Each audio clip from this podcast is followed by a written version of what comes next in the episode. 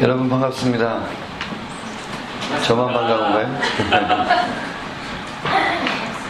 뉴욕에 이런 모임이 있는 게 참 흥분되고 격려되는군요. 네, 괜찮아요. 괜찮습니다. 아, 괜찮아요, 괜찮아요, 괜찮아요.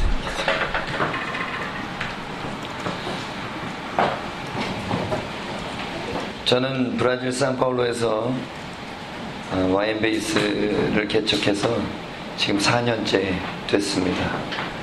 선교사가 된 지는 21년이 됐고요. 네, 나이는 한 50쯤 됐습니다. 네. 대학생 딸이 있고 이제 고등학교 3학년 되는 아들이 있습니다. 놀랬죠? 할렐루야 하나님께 영광을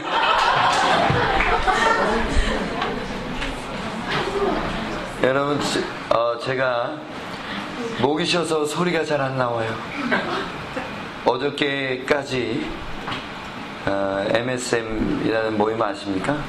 맨하탄 서머 미션이라고 한 다섯 개 교회와 또 와인베이스가 연합을 해서 집회하고 전도 나가고 다시 돌아와서 간증하고 이런 모임을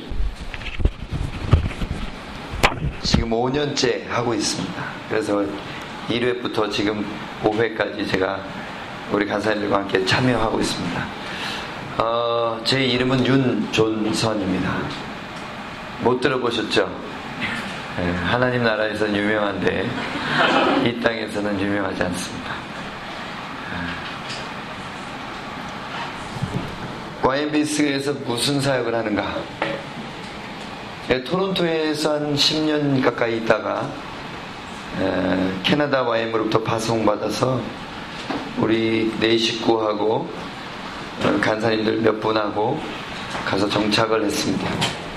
말도 안 되는 일을 너무나 많이 겪으면서 그곳에서 지금은 이제 좀 사역이 안정됐고요.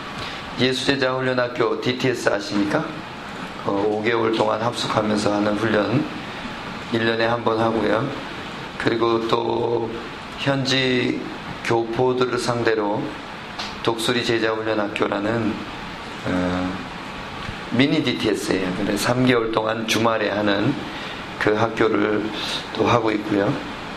성경 일독 학교를 어, 또 하고 학교를 세 가지를 하고 있어요.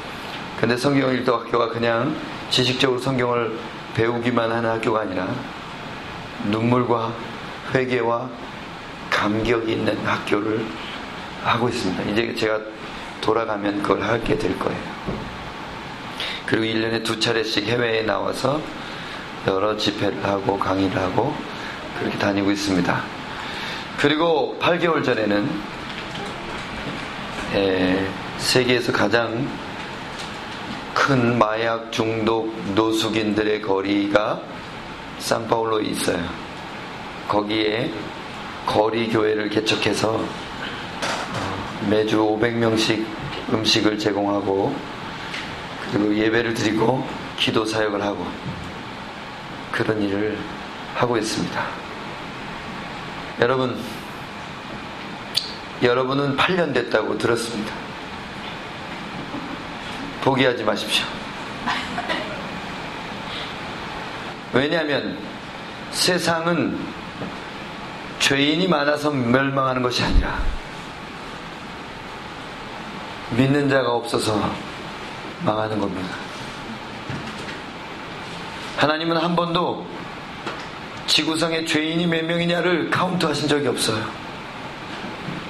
그것은 하나님의 관심이 관심사가 아닙니다. 하나님 오늘 관심을 두시는 것은 그 좋은 찬양 있죠. 그 한 사람, 그 예배자. 여러분, 찬양하십시오.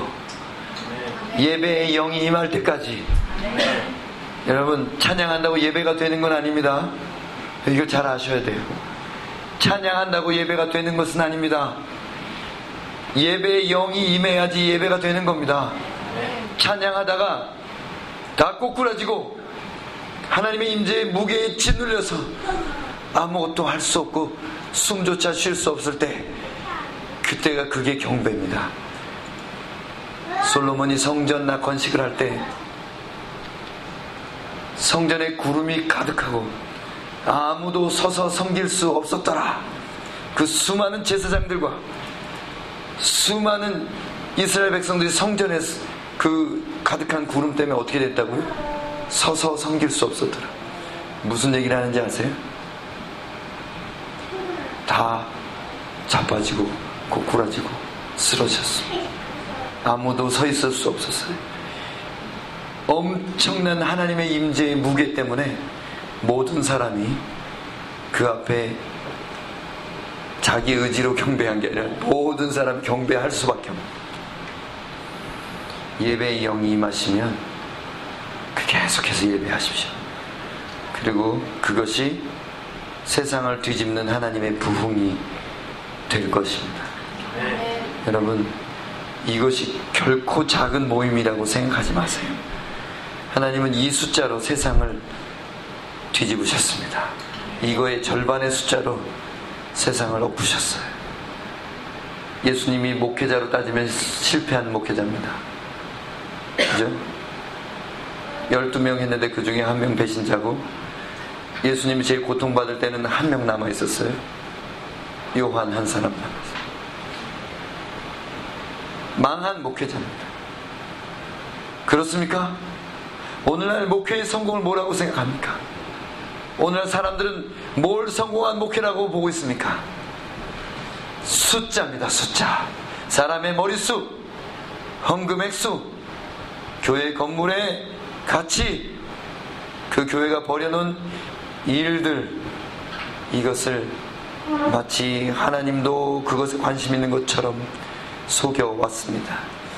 하나님은 그런 것과 상관이 없어요. 하나님은 그것 때문에 감동하시지 않습니다.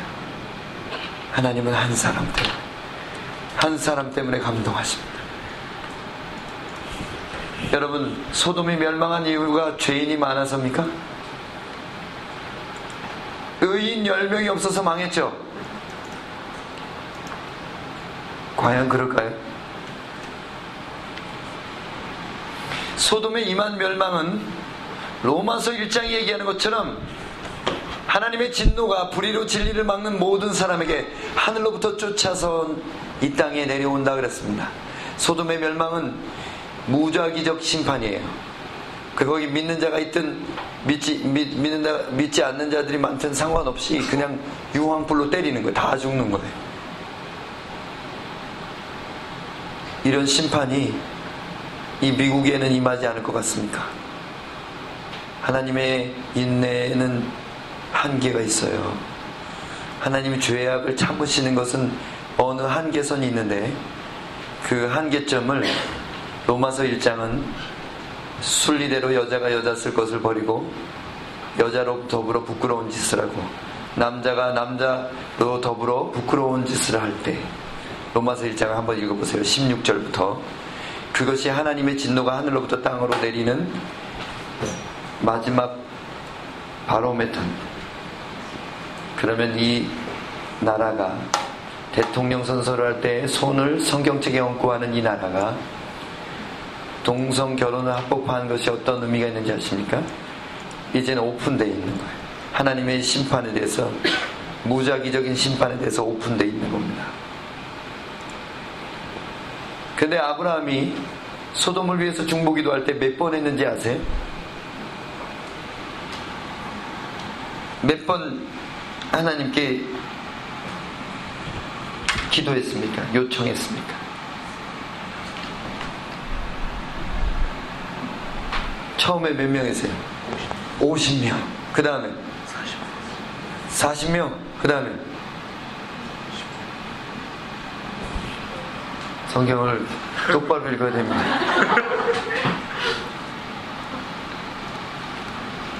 기억 안 나시면 찾아보세요. 여러분, 여섯 번 했습니다. 하나님께 여섯 번을 부탁을 했어요.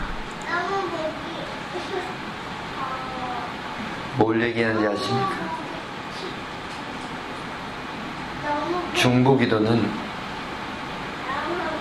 중간에 포기하면 안 됩니다. 성경에 나오는 사건이 다 성공만을 기록하진 않았어요. 아브라함의 중보 기도는 훌륭합니다만은 성공은 아닙니다. 어떻게 기도했어야 되는지 아십니까? 하나님 아버지, 제가 감히 일곱 번째 주님 앞에 말씀드립니다. 거기 당신이 의롭다 하시는 제 조카 롯이 있지 않습니까? 하나님 아버지, 롯을 보셔서 심판을 미뤄주십시오. 6이란 숫자는 육체의 숫자입니다. 히브리인들이 6이라고 딱 쓰면 알아요. 육체의 숫자. 왜 육체인지 아세요? 사람을 다섯 가지가 있고요. 사람의 뭐 육체가. 그리고 거기 혼을 합쳐가지고 6이란 숫자를 사람의 숫자로 사용합니다. 근데 7이란 숫자는요, 완전수예요. 하나님의 숫자입니다. 그래서 일곱 번씩 일흔 번이라도 용서하라. 이렇게 주님 말씀하시지 않습니까? 일곱 번 중보기도 했다면 어떻게 됐을까? 그 소돔의 수많은 사람들이 불구덩이에서 다 죽어가지 않고 하나님의 진노 중에 시간을 좀 더 벌 수 있지 않았을까? 그런 생각을 합니다. 그냥 제 생각이. 여러분, 한 사람 아브라함의 중보기도 때문에 하나님은 뜻을 돌이킬 마음이 있었어요. 성경이 이렇게 말합니다. 하나님은 죄인이 멸망하는 것을 조금도 기뻐하지 않으신다. 또 성경은 이렇게 증거합니다. 나는 뜻을 돌이켜 재앙을 내리지 아니하는 하나님이다. 여러분 요나서에 잘 나와 있지 않습니까? 40일 후에 니누웨를 멸망시키기로 작정하셨다가도 니네 왕부터 짐승까지 금식하면서 기도하니까 그것을 돌이키셨어요. 물론 후에 니누웨는 멸망했습니다. 그렇지만 그 기간 동안 얼마나 많은 사람들의 생명이 보존되고 그 중에 얼마나 많은 사람들이 하나님을 알게 됐을까요? 여러분 그 증거는 고고학적인 발굴에서 많이 드러납니다. 요나가 그 복음을 전한 후에 그 예언을 선포한 후에 많은 니느웨 사람들이 유대교로 개종한 사실에 대해서 증거가 있어요. 얼마나 놀랍습니까? 하나님은 이미 죽이기로 멸망시키기로 작정하셨다가도 중보 기도자 한 사람의 기도 때문에 뜻을 돌이키시는 분입니다. 여러분 이 뉴욕에 하나님이 찬양받으시는 모임이 없어져서는 안 됩니다. 네. 여러분 찬양하세요. 네. 이 찬양이 더 높아질 때까지 네. 이 찬양이 하나님의 엄청난 임재로 그 어느 날 불이 떨어져서 여기 있는 모든 사람들이 고꾸라질 때까지 네. 찬양하십시오. 네. 그러면 하나님이 이 거인 같은 메나탄을 어떻게 뒤집으실지 여러분 상상도 할 수 없을 것입니다. 지구상의 모든 부흥의 역사는 두 사람, 세 사람, 소수의 사람들의 기도 때문에 일어나는 여러분 미국에서 일어났던 아주사 부흥은 백인들 교회에 여행 왔던 흑인들이 주일 예배 드리러 들어갔다가 쫓겨나서 마국간에서 무릎 꿇고 울면서 기도하다가 시작된 겁니다. 인도에 있었던 평양대부흥 직전에 있었던 부흥 그 부흥은 두 사람의 가난한 과부가 하나님께 기도하면서 시작됐어요. 여러분 숫자는 하나도 중요한 게 아닙니다. 아무리 이렇게 말해도 믿는 자들이 믿지 않아요. 예수님은 헌금통에 돈 넣는 거 보다가 과부가 둘의 돈 지금 이불도 안 되는 거예요. 그거 집어넣은 거 보시고 가장 많이 헌금했다고 하신 분이 교회 다니고 예수 믿는 우리가 그렇게 생각합니까? 교회에 몇십만 불 헌금하신 장로님은 크게 보이고 정말 그것밖에 없는 유학생이 자기 생활비를 넣으면 그것은 별로 크게 보이지 않아요. 우리 눈은 예수님 눈과 다릅니다. 우리의 생각은 예수님 생각과 다른 것 같아요. 그걸 회개해야 됩니다. 그걸 회개해야지 부흥이 시작됩니다. 여러분 격려드리고 싶어요. 여러분이 이 뉴욕의 기둥입니다. 왜냐하면 이 맨하탄의 기둥이에요. 맨하탄이 뭐 바위 위에 지어져가지고 지진 나도 끄덕없다고 막 그런 소리 하는데 천만의 말씀이에요. 하나님이 한 번 흔드시면 폭삭 무너져. 고층 건물이 높이 올라가는 이유가 뭔, 뭔지 아세요? 마태복음 7장에 무너짐이 심하리라. 그걸 준비하는 겁니다. 여러분 때는 반드시 그 심판이 있어요. 모든 것이 다 무너지는 심판이 있습니다. 그 날을 준비하는 거예요. 그럼 누가 무역센터 빌딩이 무너질 줄 알았겠어요? 세상에서 제일 안전하고 잘 지었다는 그 빌딩들이 그렇게 허무하게 무너질 줄 누가 알았겠습니까? 그러면 하나님이 이 땅을 흔드실 때는 아무 건물도 서 있지 못할 겁니다. 제가 어, 종말론 가지고 협박하려고 온거 아니니까. 두려워 마십시오. 여러분이 기둥이라고 얘기하려고 하는 거예요. 무너지면 다 죽어요. 그죠? 무작위 심판이 만다는 거예요. 전쟁이나 자연재해나 우리가 상상할 수 없던, 없는 어떤 방법으로 모든 사람이 죽는 그때가 있을 수 있다는 거예요. 죽으면 뭐 끝이 아니니까 우리는 괜찮아요. 솔직히 말하면. 구원받은 사람들은 괜찮습니다.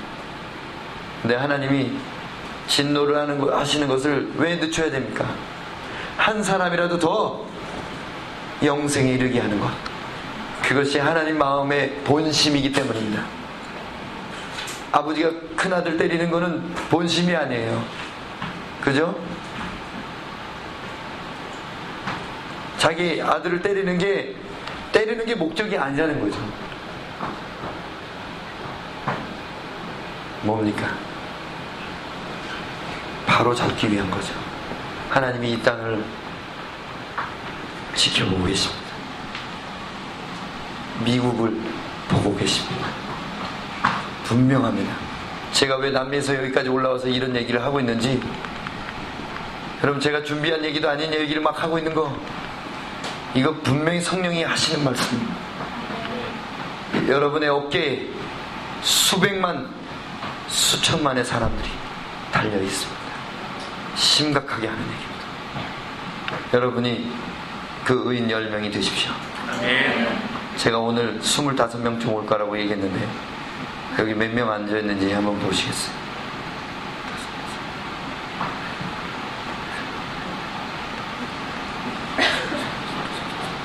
25명이 앉아있습니다. 제가 여기 형제님하고 오면서 적게 오면 19명, 많이 오면 25명 오겠다 그랬는데 25명이 정확하게 앉아 계십니다. 여러분, 저는 이 모임이 몇 명인지도 몰랐어요. 근데 하나님이 25명 숫자를 딱 생각나게 하셨는데 너희에게 내가 이 도시의 운명을 맡긴다. 내가 너희에게 이 나라의 좌우를 분간치 못하는 불쌍한 영혼들의 생명을 맡긴다. 네. 주님이 여러분에게 이렇게 도전하신다면 이게 사람의 목소리를 받지 마세요. 성령께서 여러분 숫자를 정확하게 맞히셨습니다. 여러분 한 사람 한 사람이 그 사명감을 가지고 이 모임에 나오셨으면 좋겠어요. 네. 내가 그냥 위로받으려 나오는 게 아니라 내가 세상이 힘들기 때문에 성령의 능력으로 뚫고 나가기 위해서는 힘 받아야 되기 때문에 오는 게 아니라 여기 있는 사람들은 특별한 사명이 있다는 것을 아셔야 됩니다. 여러분, 여러분은 이 나라의 운명을 붙잡은 사람들로 하나님이 보고 계십니다. 아멘. 요한복음 10장 10절 말씀 혹시 누가 암송하십니까? 도적이 오는 것은 죽이고 멸망시키고 빼앗기 위함이요 내가 온 것은 양으로 생명을 얻고 더 풍성히 얻게 하려 합니다. 여러분 여기서 양이란 단어를 들 때 늘 나를 생각하신다면 여러분 아직은 목자가 될 수 없는 양입니다. 양은 목자가 되어야 됩니다. 오늘 그 얘기를 하려고 그래요. 양은 목자가 되어야 됩니다. 내가 온 것은 양으로 생명을 얻고 더 풍성히 얻게 하려 합니다. 그 양은 내가 아니라 나를 통해서 생명을 얻고 더 풍성히 얻어야 되는 잃어버린 양들을 말하는 겁니다. 교회 다니는 많은 사람들이 그 구절을 들을 때 내가 생명을 얻고 더 풍성한 삶으로 나가는 것. 그 구절에 대해서 오해를 하기 때문에 교회에 다니면 잘 먹고 잘 살고 잘 되고 좋은 학위를 받고 이 땅에서 하나님 좋고 나 좋고 누이 좋고 매부 좋고 그렇게 살 줄 알아요. 여러분 구약 성도들은 아직 메시아에 대한 실제 계시를 받지 않았기 때문에 이 땅에서 장수하고 땅을 얻고 자식을 많이 낳고 건강한 것이 복이었습니다. 맞습니다. 하나님이 그 주신 복이에요. 근데 신약으로 넘어오면서 복의 개념은 완전히 뒤바뀝니다. 여러분 신약 시대에 살고 있어요. 예수님 이후에 살고 있습니다. 예수님 이후에는 복이 완전히 달라졌어요. 이 땅에서 복이 아니라 하늘에서의 복을 얘기합니다. 영생의 복, 그리고 사람들 영생으로 초대할 수 있는 능력, 그것이 복입니다. 여러분, 만약에 구약의 복이 여전히 예수님 오셨는데도 복이라면 복 제일 못 받은 사람이 예수님이에요. 제자들입니다. 초대교회 성도들입니다. 사보험서를 눈을 크게 뜨고 뒤져보세요.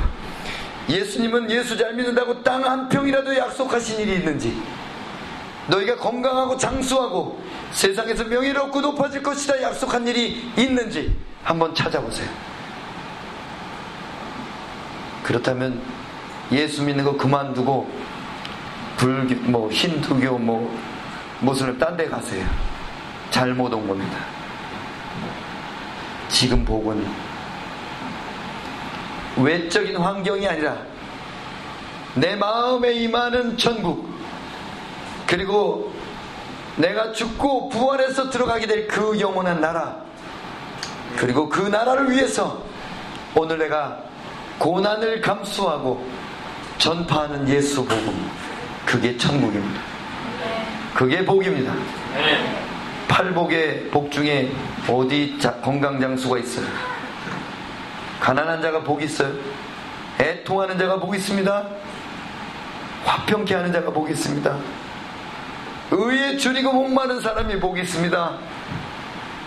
예수님의 이름 때문에 핍박을 받는 사람들이 복이 있어요. 어디 그런 복이 있어요? 복이 있나니 다음에 뭐예요? 천국이 그들의 것입니다. 천국 갈 만한 복이 이 땅에서 잘 먹고 잘 사는 게 아니라는 거예요. 얘들아 부자가 천국에 가는 것이 얼마나 어려운지 낙타가 바늘기로 들어가는 것보다 어렵다 그랬어. 그게 무슨 비유나 뭐 농담입니까? 아니 그만큼 힘들다는 거예요. 그렇게 부자들이 교회 안 나오니까 그렇게 말하면 그거는 영적인 가난, 가난한 부자 이런 식으로 거짓말하는 목사님들이 있어요. 거짓말이에요. 누가 복음에 보세요. 너희 가난한 자들아 복이 있다. 저는 마태복음보다 누가 복음을 더 좋아합니다. 마태복음은 심령이 가난한 자는 등구름 잡는 것 같아요. 복이 있나니 누군가 심령이 가난한 자가 복이 있겠지. 근데 누가 복음에는 지금 가난한 노숙자들을 바라보시면서 예수님 너희 가난한 자들아 복이 있다. 애통하는 자들아 애통이라는 단어가 헬라어로 보면 사별한 사람들이에요. 남편이 죽고 자식이 죽은 사람이에요. 너 곡하는 사람아 너는 복이 있다. 왜냐면 천국에 가서 그들 만날 것이기 때문에. 하나님의 위로를 받을 것이기 때문에. 여러분, 기억하십시오.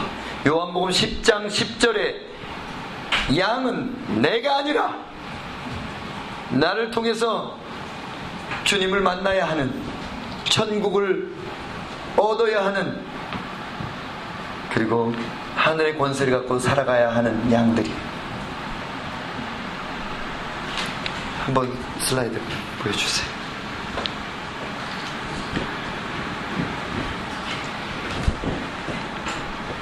이사야 53장 6절 7절 같이 읽어보겠습니다. 시작.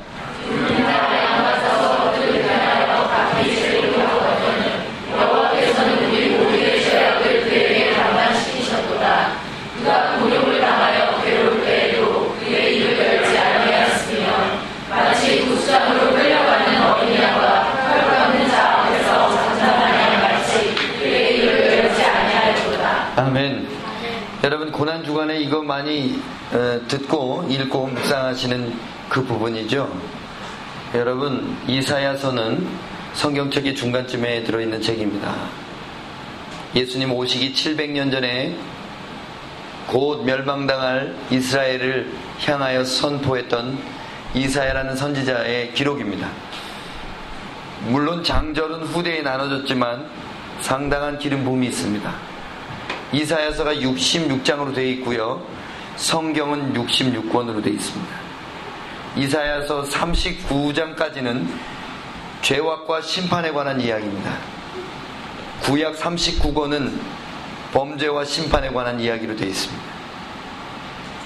이사야 두, 두 번째 파트인 27장은 회복을 말하고 있습니다. 성경 신약은 예수 그리스도께서 완성하시는 하나님 나라 회복을 얘기하고 있습니다. 이사야서 66장은 새 하늘과 새 땅을 얘기합니다. 성경의 마지막 책 66번째 요한계시록은 새 하늘과 새 땅을 얘기하고 있습니다. 이사야는 성경의 압축본입니다. 17권 중에 선지서 중에 메시아에 대한 직접적인 예언이 가장 많이 나오는 책입니다. 여러분 핸델이란 작곡가의 메시아라는 곡 보면 이사야서를 가장 많이 인용해서 곡을 썼어요. 여러분 이사야서는 주제가 오실 메시아 예수 그리스도죠. 성경의 주제는 예수 그리스도입니다. 이사, 야, 그 이름 자체가 이사는 구원하다 건져내다 이런 뜻이에요. 야는 야훼 하나님의 이름입니다. 그러니까 여호와께서 구원하신다 이게 이사야예요. 근데 이사가 바로 예수의 옛 발음이라는 거예요.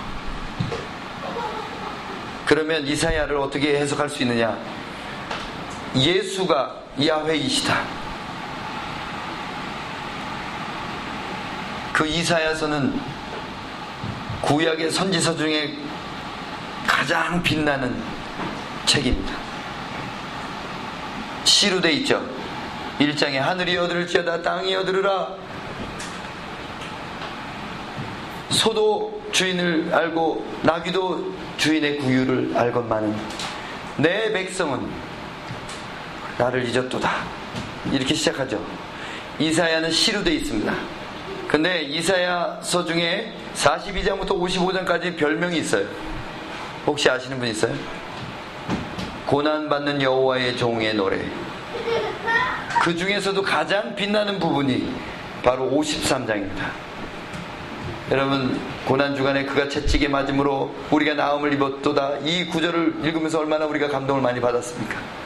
그런데 그 중에서도 놀라운 신비가 들어있는 두 절이 바로 6절과 7절입니다.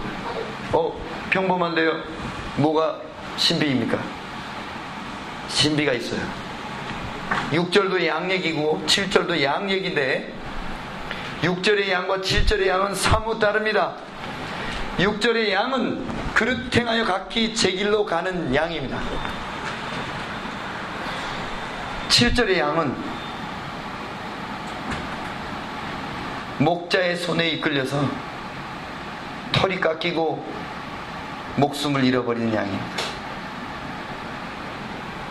제 고집대로 제 갈 길로 가는 양과 목자의 손에 이끌려서 생명까지도 내어주는 양. 6절과 7절을 이렇게 대비하고 있는데 과연 여기 무슨 뜻이 담겨 있을까요? 예수 그리스도는 하나님의 양이 아닙니다. 태초부터 하나님과 같이 계셨고 동등되신 분입니다. 빌리포스가 얘기하고 있죠. 하나님과 동등되신 분이 하나님의 성부의 양이 되실 필요가 없는 분입니다. 근데 한 마리도 자기 힘으로 목자에게 돌아올 수 없는 상황이 벌어졌어요. 선악과를 먹었거든요. 선악과를 먹은 인류에게 일어난 일 뭡니까? 사단이 이렇게 얘기했습니다. 너도 하나님같이 되리라. 하나님같이 됐습니다. 사단은 새빨간 거짓말은 안 합니다. 약간 섞어서 트위스트하죠. 하나님의 능력과 지혜가 오진 않았어요. 그런데 하나님처럼 선악을 판단하게 됐고 자기의 운명을 자기가 결정하려 하는 거예요. 그래서 하나님 같이 된 거죠. 여러분 하나님 같이 된 자기 스스로 결정하는 인류가 사사기에 보면 그때 이스라엘 왕이 없으므로 백성이 자기 소견에 오른 대로 행하였더라. 반복적으로 이런 얘기를 하고 있습니다. 여러분 이스라엘 왕이 없었습니까? 없었어요? 없었죠. 사울이 왕이 되기 이전이니까. 근데 있었어요. 그 전에 가나안 땅에 들어가기 전에 시내산에서 11개월 5일 동안 머물면서 율법을 받았죠. 시내산에 모세가 가서. 애굽에서 백성이 만들어졌어요. 시내산에서 법을 만들었어요. 백성, 국민, 주권, 그 다음에 뭐가 없어요? 영토가 없는 거예요. 나라의 3요소가 국민, 주권, 영토입니다. 주권이라는 건 뭐예요? 누가 왕이냐를 말하는 겁니다. 시내산에서 주권을 선포하신 겁니다. 그러면 이스라엘 왕이 있습니까? 없습니까? 있어요. 누가 왕입니까? 너 외, 나 외에는 다른 신을 내게 두지 말지니라. 누가 왕이에요? 하나님이 왕이십니다. 이스라엘은 신정국가입니다. 근데 인간 왕을 원한 거예요. 그래서 어쩔 수 없이 주신 왕이 사울입니다. 보이지 않는 하나님을 왕으로 인정하지 않기 때문에. 오늘날 믿는 자들의 딜레마가 그것입니다. 이 땅에 기독교 국가는 있어서는 안 됩니다. 기독교 국가는 있을 수도 없고 있어서는 안 돼요. 기독교 국가를 만들려고 십자가, 십자군 운동을 한 거예요. 여러분, 십자군 운동에 대해서 어떻게 역사에서 배웠습니까? 기독교의 가장 처참한 실패, 십자가 운동입니다. 십자군 운동. 예루살렘에 거주하던 모슬렘 아이들의 고기를 먹었어요. 십자군이 삶아가지고. 자기들을 범죄한 거 용서받으려고 닥치는 대로 죽이고 유대인들 왜 중동이 모슬렘이 된지 아십니까? 살라딘이라는 장군이 프랭크 왕국의 귀이라는 십자군 대장하고 전쟁을 해서 이겼어요. 자기들 유아들을 다 삶아먹고 그랬던 그 십자군을 풀어줬습니다. 돌아가는 여비까지 다 줘가지고 통 크게 풀어줬어요. 이들이 말하는 예수하고 이들이 말하는 알라하고 누가 위대합니까? 보이지 아니하시는 신은 어떨 때 높아지고 어떨 때 낮아지는지 아십니까? 그 신을 믿는 사람이 어떻게 하느냐에 따라서 높아지고 낮아지는 거예요. 중동 지역 테러리스트 저 모슬렘들 정말 다 쓸어버렸으면 좋겠다고 생각하는 엉터리 같은 세계관을 가진 사람들이 있어요. 그들이 믿지 못하는 것은 믿는 자들의 악행 때문에 십자군 운동에 대한 사죄를 하기 전에는 그리고 모슬렘을 위해서 우리가 피 흘리기 전에는 거기가 복음화되기 어렵습니다. 예수님이 언제 칼 차고 나가서 예수 이름으로 정복하라고 그랬습니까? 예수님 보여주신 십자가가 예수님이 우리에게 가르쳐 주신 그 길이 과연 무력으로 세계 정복을 해가지고 예수 안 믿을래? 그럼 죽어. 이렇게 하는 겁니까? 하나님이 만약 이렇게 믿음을 강요하셨다면 누가 감히 하나님을 안 믿을 사람이 있겠습니까? 하나님의 하늘의 군대를 온 세상에 풀어서 네가 당장 믿을래 죽을래 이런다면 믿지 않을 사람이 어디 있겠습니까? 그러나 믿음이 우리가 가진 믿음이라는 것은 사랑에 기반한 믿음이기 때문에 스스로 선택해야 되는 믿음이기 때문에 그런 어처구니 없는 폭력에 의한 강요는 신앙이 될 수가 없어요. 그래서 중세 기독교가 그렇게 타락한 겁니다. 말로 다 할 수 없이. 그럼 저는 캐톨릭이 국교인 나라에 들어가서 사역을 하고 있습니다. 근데 얼마나 도둑질 많이 하고 거짓말 많이 하고 얼마나 잔인하고 추악한 범죄가 많은지 위부터 아래까지 다 썩었어요. 말단 공무원까지 돈 받지 않으면 아무것도 되는 일이 없습니다. 캐톨릭이 97%인 나라가 그렇습니다. 왜 그래요? 중세 기독교는 그렇게 썩은 거예요. 그럼 개신교는 어떻습니까? 개신교는 좀 낫습니까? 그렇지 않아요. 지금 개신교도 또 한 번 하나님이 루터 같은 사람을 일으키셔야 될 판입니다. 왜 그렇습니까? 우리가 믿는 하나님이 높아지시게 우리가 못 살았어요. 그래서 이 시대의 부흥은 예수님이 공생애를 시작하면서 처음으로 선포하신 말씀 때가 자꾸 하나님의 나라가 가까웠으니 회개하고 복음을 믿으라. 여러분 복음을 믿는 사람이 별로 없습니다. 복음을 믿는다고 할 때는 요한복음 3장 16절 그게 복음이죠. 그게 성경의 주제예요. 하나님의 세상을 이처럼 사랑하사 독생자를 주셨으니 이는 저를 믿는 자마다 멸망치 않고 영생을 얻게 하려 하십니다. 믿는다는 말을 싸구려 면제부처럼 팔았습니다. 아, 지금 영적 기도만 하면 돼요. 간단합니다. 아, 그 동의하고 예수 믿는다고 말하면 천국 가요. 당신이 아, 무슨 짓을 해도 하나님이 전적으로 데려가십니다. 코를 끼워가지고. 고장난 차 끌고 가듯이 그렇게 비유 많이 해요. 전적인 견인. 여러분 맞습니까? 정말 맞아요? 여러분이 가진 구원의 확신을 흔들, 흔들려고 왔어요. 좀 흔들리세요. 어떤 사람이 그러더라고요. 제가 이런 강의를 하고 나니까 당신이 뭔데 내 구원의 확신을 흔들어. 흔들렸으면 아직 구원 못 받은 거예요. 아시겠어요? 역설입니다. 이게 아이러니예요. 성경에는 분명히 이런 구절들이 있어요. 한 번 성령의 비침을 받고 내세의 능력을 맛본 사람도 다시 타락하면 회개케 할 수 없다. 아십니까? 성경 안 읽나요, 여긴? 코란 읽어요? 여러분, 그거 얘기 잘 안 하죠, 한국교회에서. 또, 계시록 3장의 4대 교회를 향한 말씀.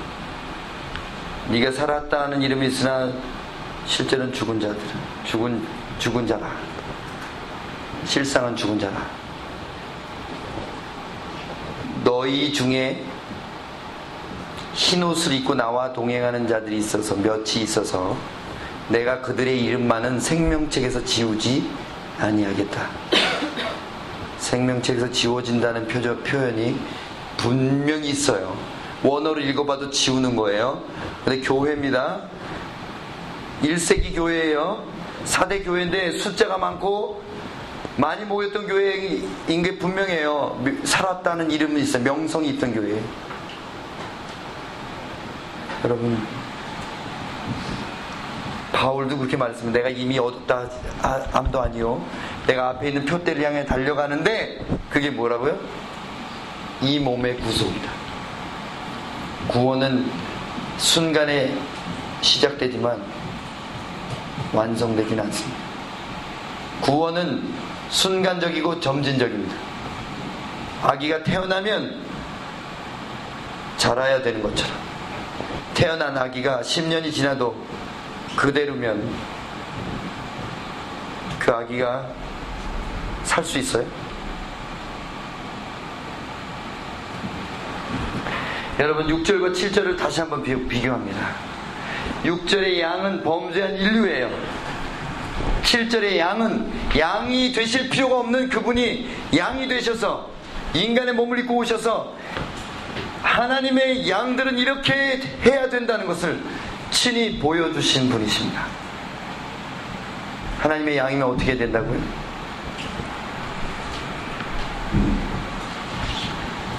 털 깎는 자 앞에 잠잠하고 도술장으로 끌려갈 때 잠잠해야 돼.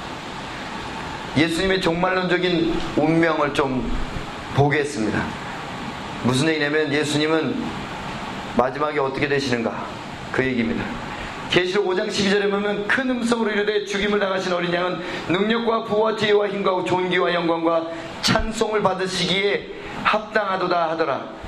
계시록의 5장에 기록된 이 장면은 요한이 본 하늘의 예배 그것도 그 당시의 예배가 아니라 종말에 다 모든 것이 다 이루어지고 났을 때의 예배를 시공을 뛰어넘어서 가서 참관을 한 거예요.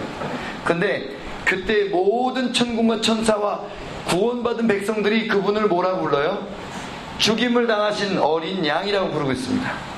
예수님은 어린 양이십니다. 죽임 당하신 어린 양. 근데 7장에 가보니까 또 이름이 조금 달라지고 있어요. 같이 읽어볼까요? 시작. 그 보좌 가운데 어린 양이 그의 목자가 되사 생명수 샘으로 인도하시고 하나님께서 그의 눈에서 모든 눈물을 씻어주실 것입니다. 아멘. 네. 어린 양이 목자가 됐다고 얘기합니다. 여러분 이게 무슨 이해되는 컨셉이 아니잖아요. 그죠? 양은 양이고 목자는 목자인데 양이 목자가 된대요. 양이 목자가 되는 것. 그러면 예수님께서 양으로 어떤 일을 하셨나 살펴보면 양이 목자가 되는 방법을 알 수 있습니다. 예수님은 양으로서 두 가지 일을 행하셨는데 첫 번째는 털 깎는 자 앞에서 잠잠하신 것입니다. 여러분 양털 깎는 거 본 적 있어요? 네, 저는 양털 깎는 걸 봤어요.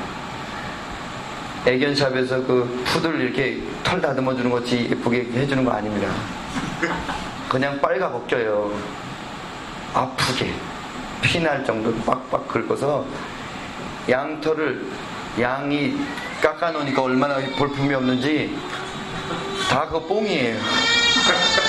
이렇게 줄 서 있는 애들은 그래도 뭔가 복스럽고 이렇게 하는데 털 깎고 나온 애들 보면은 핑크색 그, 그 기아에 허덕이는 핑크색 다리 긴 강아지 같이 생겼어요.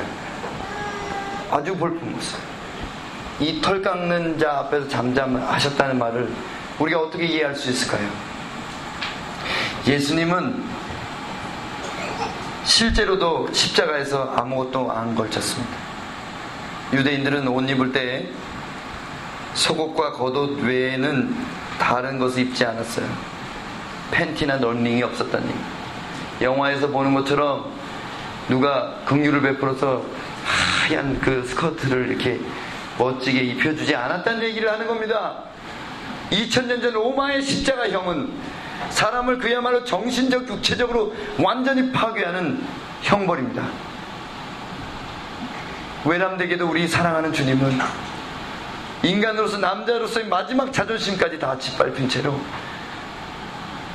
그대로 다 드러내놓고 핏덩어리가 돼서 여자들과 아이들과 다 있는 그 자리에서 인간의 마지막 수치심까지 다 당하신 거예요.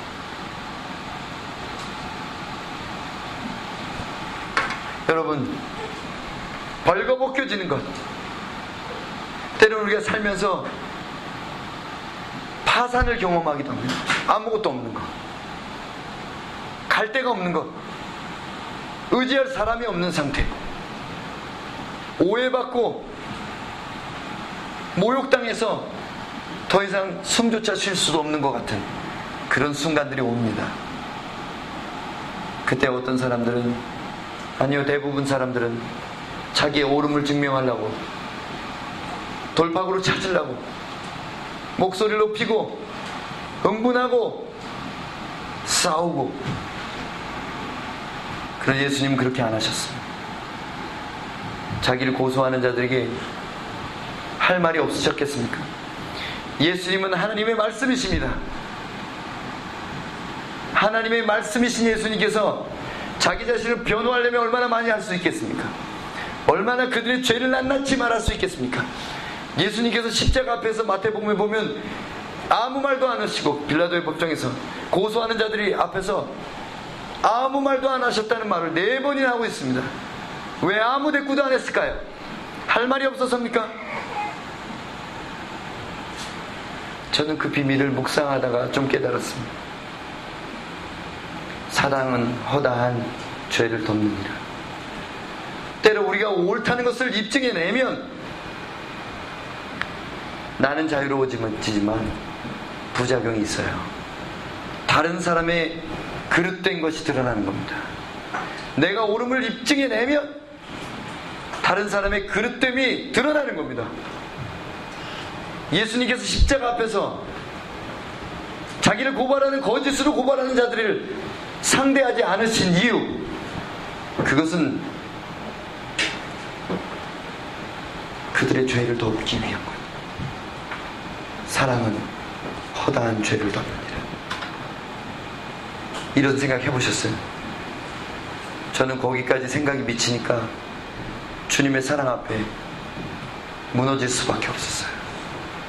예수님은 십자가 앞에서 그들의 죄를 덮기 위해서 심지어 메시아를 죽이는 그들의 죄까지도 덮기 위해서 잠잠하셨습니다. 그런데 하나님 앞에서는 어땠습니까? 자기 영혼을 능히 죽음에서 구원하실 이에게 심한 통곡과 눈물로 기도했다고 성경이 말합니다. 하나님 앞에서는 통곡하고 눈물로 기도해야 됩니다. 그러나 사람들 앞에서는 옳고 그름의 이슈가 아니라 사랑이 우리의 중심에 있어야 됩니다. 덮는 것이 우리의 일이 되어야 됩니다. 어떤 사람의 죄를 잘못한 것을 지적할 때 그 죄의 올무에 나도 빠지게 됩니다.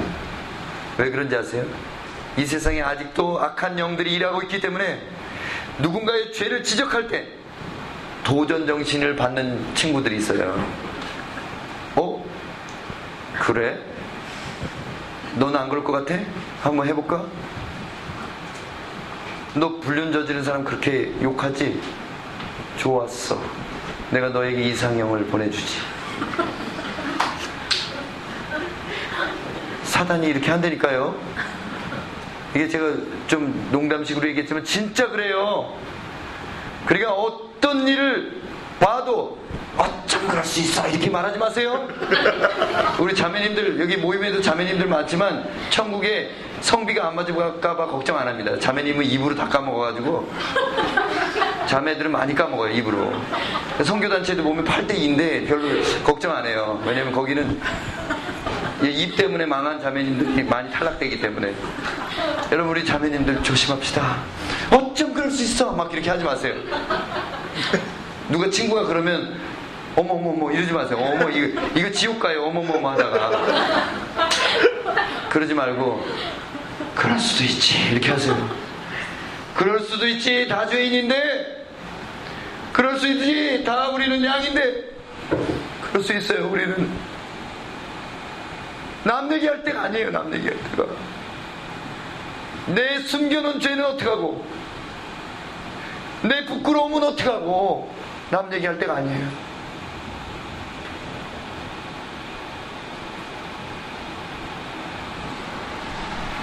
여러분이 털 깎는 자 앞에서 잠잠하실 준비가 됐다면 목자가 될 자격이 있습니다.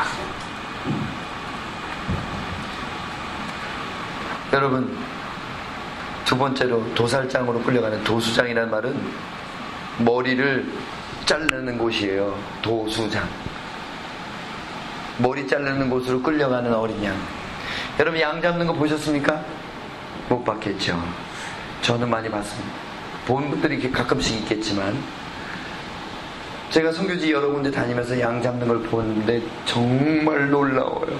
왜 성경이 하나님을 예수 그리스도를 어린 양이로 했는지 너무너무 이해가 가는 거예요. 양 좀 어린 작은 양을 갖다가 완전히 크지 않은 그 양을 잡을 때 그 양고기가 부드럽거든요. 보들보들하거든요.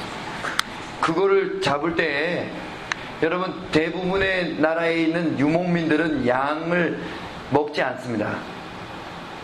우리 상상과 좀 달라요. 양고기를 그렇게 즐겨 먹지 않아요. 그들은 주로 젖이나 치즈를 얻고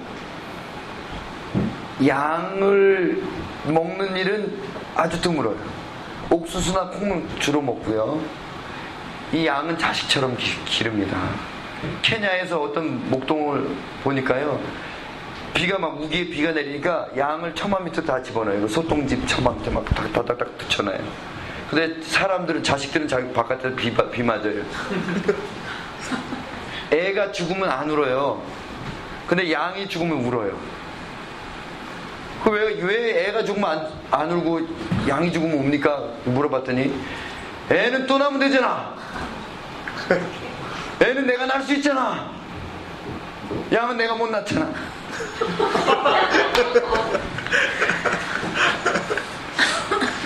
양 키우는 사람들의 양에 대한 애착은요, 그게 정들어요. 얘 물 먹이고, 전 먹이고, 돌봐주고, 아플 때 치료해주고, 이러다 보면 정이 들어가지고, 그 양, 양 한 마리 값이 얼마라고? 100불짜리. 그걸 위해서 죽는 목동들이 있다니까요, 진짜. 맹수가 오면 그거 그냥 줘버리면 되잖아. 여기 많은데 뭐, 하나 먹어라, 이렇게. 그게 안 돼요. 그렇게 안 돼서 다윗처럼 사자하고 맞짱 뜨고 제정신이에요. 17살, 11 서너 살 먹은 애가 사자하고 곰하고 막 맞짱을 뜨는 게 그 용기가 어디서 나요? 양에 대한 애착 때문에 그렇습니다. 여러분, 근데 그 목, 목동이 양을 잡는 때가 있어요. 선교사가 와서 마을 잔치 좀 하고 싶어가지고 양 두 마리 주세요 하고 200불 줬더니 그걸 잡는데 한참을 들여다보고 쓰다듬어요. 그래서 나무 밑으로 데려간, 데려갑니다. 근데 양이 주인의 이렇게 목덜미를 이렇게 잡혀가지고 털을 이렇게 잡아가지고 이렇게 잡아가지고 칼로 쑥 찌르는데 숨소리도 한번 거칠게 안 내요. 칼이 쑥 들어가는데도 그냥 찔리면서 이렇게 기대가지고 주인의 팔뚝에 이렇게 기대 누워요. 근데 어떻게 아는지 애들이 눈물이 촉촉히 고여서 거짓말 아니에요. 실제로 눈물이 이렇게 눈에 맺혀 있더라고요. 그 다음 양은 앞에 양 죽는 거 봤잖아요. 피 흘리고 죽는 거. 근데 걔도 도망가거나 반항하는 게 아니라 이렇게 잡혀 이렇게 조용히 따라와요. 그래가지고 찔르는데 그대로 누워요 또. 저 그 모습 보고 지렁이도 밟으면 꿈틀한다는데 우리 속담에 곤충이나 갑각류나 이런 것도 밟으면 다 살려고 발버둥 치는데 왜 어린 양이라고 그랬는지를 알겠더라니까요. 예수님이 그러셨습니다. 하나님께 그러실 필요가 없는 분입니다. 양이 되실 필요도 없었어요. 근데 하나님의 양이면 그분을 신뢰해야 된다. 죽기까지. 그것을 보여주신 분이 바로 예수 그리스도입니다. 그럼 예수님께서는 목자로서는 어떤 일을 하셨습니까? 너희 생각에는 어떠하냐? 만일 어떤 사람이 양 100마리가 있는데 그 중에 하나가 길을 잃었으면 그 99마리를 산에 두고 가서 길을, 길을 잃은 양을 찾지 않겠느냐? 진실로 너희에게 이르노니 만일 찾으면 길을 잃지 아니하는 99마리보다 더 이것을 더 기뻐하리라. 이와 같이 이 작은 자 중에 하나라도 잃는 것은 하늘에 계신 너희 아버지의 뜻이 아니니라. 여러분, 99마리 양과 한 마리 양의 비유. 거기서 목자는 잃어버린 한 마리 양의 온 정신이 다 가 있습니다. 오늘날의 교회는 어떻습니까? 교회가 재정을 어디다 씁니까? 교회가 믿는 자들에게 대부분의 재정을 사용합니다. 목사님, 전도사님, 교회에서 일하는 분들의 월급이 제일 커요. 어떤 교회 좀 재정 넉넉한 교회는 선교가 제일 클 수도 있겠죠. 그렇지만 대부분은 믿는 자들, 교회를 운영하고 돌리는데 재정이 다 들어갑니다. 지금 교회의 관심사와 예수님의 관심사가 이만큼 다르다는 거예요. 예수님은 아흔아홉 머리를 놔두고 험한 골짜기 벼랑까지 가가지고 자기가 떨어져서 죽을 수 있는 그곳에까지 가서 양을 건져내 오고야 맙니다. 이게 목자예요. 이, 이 비유의 목자가 누굽니까? 예수님이라고 자기가 말했어요. 요한복음 10장에. 나는 선한 목자라 선한 목자는 양들 위하여 목숨을 버리거니와 사꾸는 목자가 아니요 양도 제 양이 아니라. 이리가 오는 것을 보면 양을 버리고 달아나니 이리가 양을 물어가고 또 해치느니라. 달아나는 것은 그가 사꾸님 까닭에 양을 돌보지 아니함이나 나는 선한 목자라. 나는 내 양을 알고 양도 나를 아는 것이 아버지께서 나를 아시고 내가 아버지를 아는 것 같으니 나는 양을 위하여 목숨을 버리노라. 선한 목자는 양을 위하여 목숨을 버리는 자입니다. 양이 목자보다 가치가 있어서가 아니에요. 사랑하기 때문입니다. 여러분 저기 뒤에 어린 자녀들이 있는데 저 자녀들이 부모님에게 필요합니까? 이치적으로 생각해 보세요. 필요해요? 필요 없어요. 필요 없습니다. 뭐 해주는 게 있어요, 애들이. 태어나서. 한번 생각해 보세요. 저도 대학을 이제 보내고 나서 곰곰이 생각해 보니까 걔가 나한테 필요한가? 필요 없어요. 태어나서부터 지금까지 울고 주기적으로 뭐 내놓고 잠 못 자게 하고 힘들게 하고 나가서 또 깨져가지고 오고 속상하게 만들고 누구하고 싸우고 또 왕따 당하고 일평생 나한테 준 게 뭐 있다고? 필요 없어요.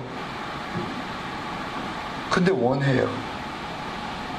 필요는 없는데 너무너무 원해요. 너무너무 사랑하고 기뻐요.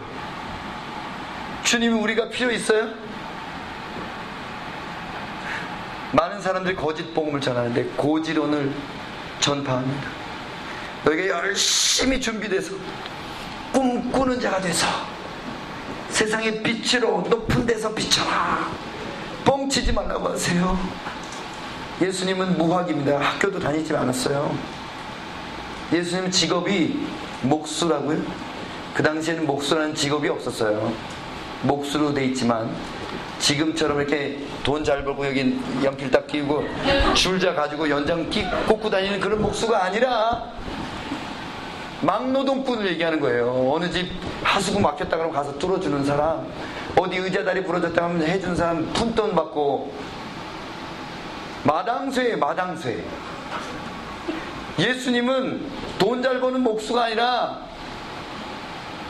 아 저기 뭐, 뭐 고장 났어요 그럼 아, 예수 불러 근데 요즘에도 그런 사람들 많아요. 나 아파. 예수 불러. 나 돈 없어. 예수 불러.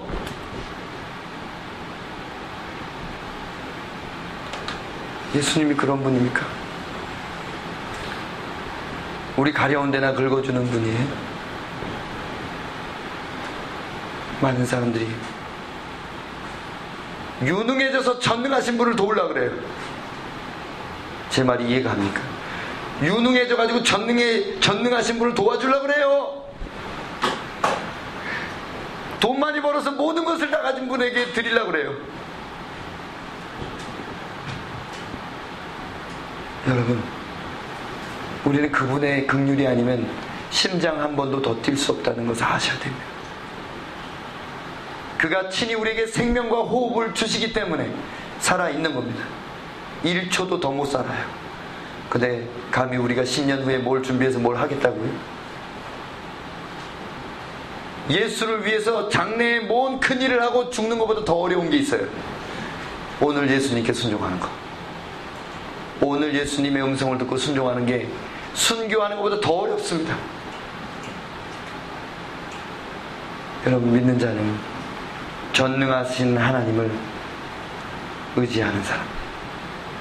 하나님은 뭔가를 멋지게 해가지고 하나님 받으세요 하는 사람이 아니라 나는 아무것도 못하니까 하나님만 의지합니다 하는 사람이 필요합니다. 모세가 왕자일 때 쓰셨습니까? 고지론자들에 의하면 애굽의 왕이 돼가지고 애굽을 기독교화 시키고 그럼 끝나잖아요. 근데 왜 그렇게 살인자가 되고 도망가가지고 찌질이 궁상, 말도 다 잊어버리고 맨날 40년 동안 양만 세다가 너 모세? 그러니까 나 양세? 그래가지고 모세가 됐다는 전설이 있어요. 삼남매 중에 누가 공부 제일 잘하는지 아세요? 미리암. 시험 문제 미리암. 미리암이 공부 제일 잘해요. 아론은 그, 그 시험지 받은 상태에 아른 거예요. 근데는 모세는 손, 손가락 펴가지고 이러고 있어요. 뭐 공부 못해요. 근데 그 왕자일 때 안 쓰고 왜 이렇게 노인네 힘 다 빠지고 말도 다 잊어버려. 왜 미디안에 가서 살았는데 애국 말도 가물가물 40년 이, 이민 와서 사는데 대화 상대가 없어요. 무슨 말 걸면 네 이 소리밖에 없어요. 점점 바보가 되는 거예요. 40년 동안. 그래서 하나님 부르셨을 때 뭐라 그랬어요? 나는 말 못해요. 네 형 아론이 있잖아. 버벅버벅 되니까 말을 못해요.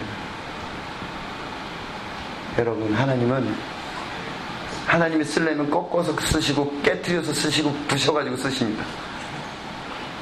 잘 빠져있을 때는 안 쓰세요. 하나님이 한지 그 사람이 한지 몰라가지고. 여러분 제발 하나님 앞에 깨지십시오. 하나님이 깨뜨릴 때 깨지지, 깨지지 말고 스스로 깨지십시오. 스스로 가서 헤딩을 하세요. 하나님께. 헤딩하고 또 하고 이게 예배 드리는 거예요. 중보기도 하는 거예요. 또 다음 주에 또 와서 깨부시고 내가 오늘 저지른 교만의 죄를 또 부시고 그래서 완전히 교만이 부서져 나갔을 때 하나님이 나를 목자라 부르시고 양을 맡기시는 겁니다. 내가 내 목숨을 버리는 것은 그것을 내가 내 목숨을 버리는 것은 그것을 내가 다시 얻기 위함이니 이로 말미암아 아버지께서 나를 사랑하시느니라 내가 내 목숨을 버리는 것은 그것을 내가 다시 얻기 위함이니 우리가 믿는 자로서 목숨 걸고 신앙생활 하는데 부활이 없다면 아무것도 아닙니다. 그래서 예수님은 부활의 영광에 이르려 순종으로 목숨을 버리신 것입니다. 오늘날 믿는 자들이 부활을 실제로 안 믿기 때문에 몸으로 다시 사는 것을 믿지 않습니다. 천국을 뭐 동그란 거는 하나 달고 날개 달고 하얀 데서 떠다니는 줄 알아요. 그거는 마귀가 만든 홍보 비디오예요. 그거 믿지 마세요. 우리는 몸으로 다시 삽니다. 이 몸으로 다시 일어나는데 그 몸은 죽지도 병들지도 않고 제약을 받지 않습니다. 예수님의 몸과 같아요. 우리도 주와 같을 줄 아노라. 여러분 고린도 고린도전서가 고린도후서가 그렇게 말하잖아요. 여러분 양을 위하여 목숨을 버리는 사람은 아버지께 사랑받습니다. 양을 위하여 목숨을 건 사람은 아버지께 특별한 사랑을 받습니다. 여러분 믿으십니까? 아멘. 죽기까지 순종한 어린 양은 목자가 된다는 겁니다. 생명의 비밀이 여기 있습니다. 누가 생명을 살리는 일에 참여할 수 있습니까? 제 갈 길로 가고 있는 양으로서는 안 됩니다. 내가 교회를 다니든 말든 예수를 믿는다고 말하든 아니든 상관없이 여전히 내가 내 인생을 스스로 결정하는 사람이면 탈락입니다. 사꾼으로도 안 됩니다. 주의 종이라고 자처하는 수많은 사람들.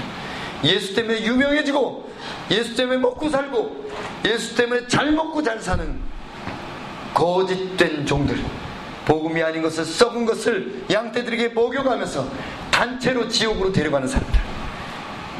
이때 너무나 많습니다. 속지 마세요. 그것은 복음이 아니라 나를 지옥으로 데려가는 겁니다. 이 땅의 사건들을 뭘로 알 수 있습니까? 열매를 봐서 나무를 압니다. 그럼 열매가 뭐예요? 성품이에요. 성령의 열매는 사랑과 희락과 화평과 오래 참음과 자비와 충성과 양성과 인내와 절제라 그랬어요. 하나님의 성격을 담지 않았으면서 은사 있다고 불 받아라 막 이렇게 하면서 인간성은 개떡같아요. 그런 사람들 아무리 은사가 죽은 사람을 벌떡 일으켜도 쫓아가면 안 됩니다. 사건이 그 예수님께서 그러셨어요. 우리가 주의 이름으로 선지자 노릇하고 많은 기적을 행하지 아니했나이까 내가 너를 도무지 알지 못한다. 여러분 그런 것들이 참된 목자의 기준이 아니에요. 여러분 우리는 죽임당한 어린 양이 되어야 선한 목자가 되어야 됩니다. 그래야 비로소 하나님께서 우리에게 예수의 길을 보여주실 것입니다. 여러분 이제 선교 이야기로 좀 마무리합니다. 선교는 무엇입니까? 선교는 방법도 아니고 전략도 아니고 사역도 아니고 선교는 한 마리 잃어버린 양을 찾는 목숨을 건 목자의 불타는 마음입니다.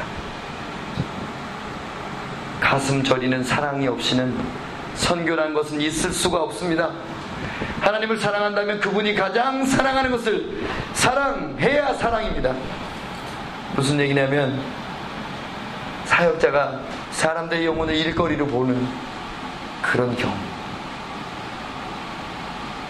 얼마나 많은지 몰라요. 우리도 마찬가지입니다. 지상 명령을 그냥 풀어내야 되는 부담스러운 숙제라고 생각합니다. 그리고 어떻게 하면 많은 사람들에게 효과적으로 전달하는 그런 게 중요한 것이야. 주님은 효과를 말하지 않습니다. 주님은 중심을 보시는 분이십니다. 주님은 한 사람을 보십니다. 한 시대의 한 사람을 보십니다. 노아 한 사람, 다니엘 한 사람, 요셉 한 사람, 느헤미야 한 사람, 다윗 한 사람, 한 사람을 보십니다. 어느 날 하나님이 갑자기 꿈에 나타나서 내가 내게 이런저런 위대한 사역을 주겠노라 라라라라 에코까지 넣어가지고 이렇게 말씀하시지 않습니다. 많은 젊은이들이 오해하는 게 있어요. 아직 저는 비전이 확실치 않 하나님이 나를 뭐라고 하시는지 잘 모르겠고 모르겠어요. 이렇게 몰라요. 물어보면. 뭘 몰라요? 한 5일 된 동태 같아요 눈이. 그거 아닙니다 먼저 눈을 열어서 사람을 보게 하시고 예수님의 마음으로 울게 하시고 어떻게 도와줄까 고민하고 기도하게 하시는 것이 목자 만드는 작업입니다. 여러분 주님의 양이시라면 이 과정을 통과해야 목자가 되는 겁니다. 이것이 모든 위대한 사역의 시작이라는 겁니다. 하나님은 유능한 사람 필요 없어요. 전능하시니까. 여러분 일하고 무한대하고 100억하고 무한대하고 수학적으로 어떻습니까? 똑같아요. 무한대분의 100하고 무한대분의 100만하고 똑같아요. 다 빵이에요, 다. 없어요. 없는 거예요. 하나님한테는 없는 거예요. 그럼 전능하신 분을 좀 도와드리려고 애쓰지 말고 나의 도움이 전능하신 분께 있다는 것을 죽어도 믿는 사람, 생명을 걸고 믿는 사람, 예수 믿는 건 장난이 아닙니다. 그것 때문에 수많은 믿음의 선진들이 목숨을 초계같이 버렸어요. 예수 믿는다? 이 말 한마디 때문에 죽었다는 거예요. 그냥 곱게나 죽어요. 껍질 벗기고 소금을 뿌리고 끓는 기름감 안에 거꾸로 집어넣고요. 조금씩. 사지를 다 찢어가지고.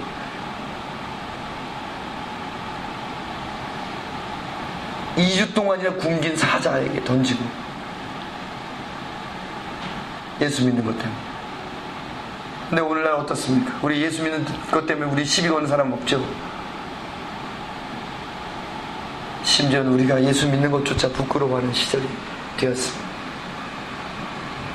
한국의 캠퍼스에서 식사 기도하고 밥 먹는 애가 없대요. 개독이니까.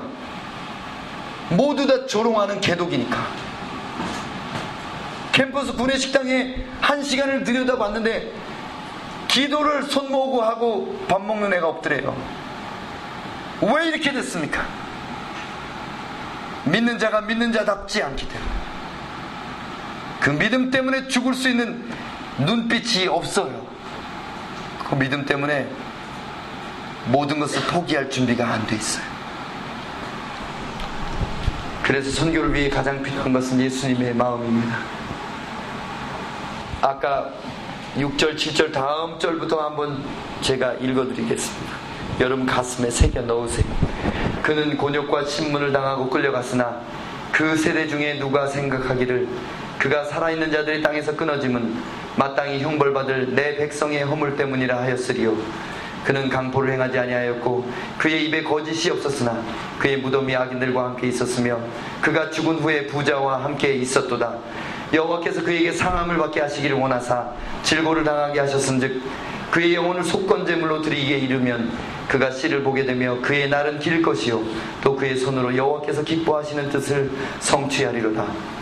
그가 자기 영혼의 수고한 것을 보고 만족하게 여기실 것이라 나의 의로운 종이 자기 지식으로 많은 사람들을 의롭게 하며 또 그들의 죄악을 친히 담당하리로다. 그러므로 내가 그에게 존귀한 자와 함께 몫을 받게 하며 강한 자와 함께 탈취한 것을 나누게 하리니 이는 그가 자기 영혼을 버려 사망에 이르게 하며 범죄자 중 하나로 해림을 받았음이니라. 그러나 그가 많은 사람의 죄를 담당하며 범죄자를 위하여 기도하였느니라. 여기서부터 같이 읽어보시겠습니다. 시작. 이는 그가 자기 영혼을 버려 사망에 이르게 하며 범죄자 중 하나로 해임을 받았음이니라. 그러나 그가 많은 사람의 죄를 담당하며 범죄자를 위하여 기도하였느니라. 이 범죄자의 이 글자에 자기 이름을 집어넣어서 마음으로 읽으세요. 주님의 양이십니까? 목자로 부름을 받으셨습니까? 목자의 마음이 생기셨습니까? 그러면 선교해도 됩니다. 아니면 선교하지 말아야 돼요. 주님 곤란하십니다. 먼저 예수님 마음 달라고 많이 울어야 됩니다. 선교는 나 같은 죄인에게 주신 영광, 영광, 영광이기 때문에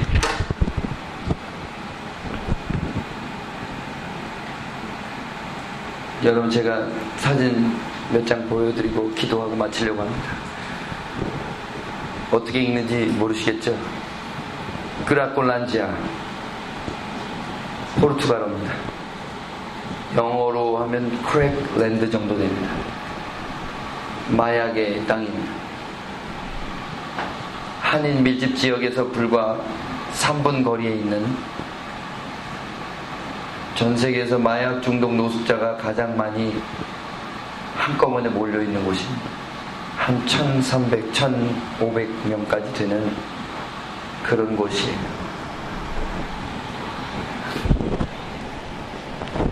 여기 불, 여기 어떻게 좀 끌 수 있을까요? 네. 기도하려면 또 불 끄는 게 더 좋지요? 콧물 30cm 나오면 창피하잖아요.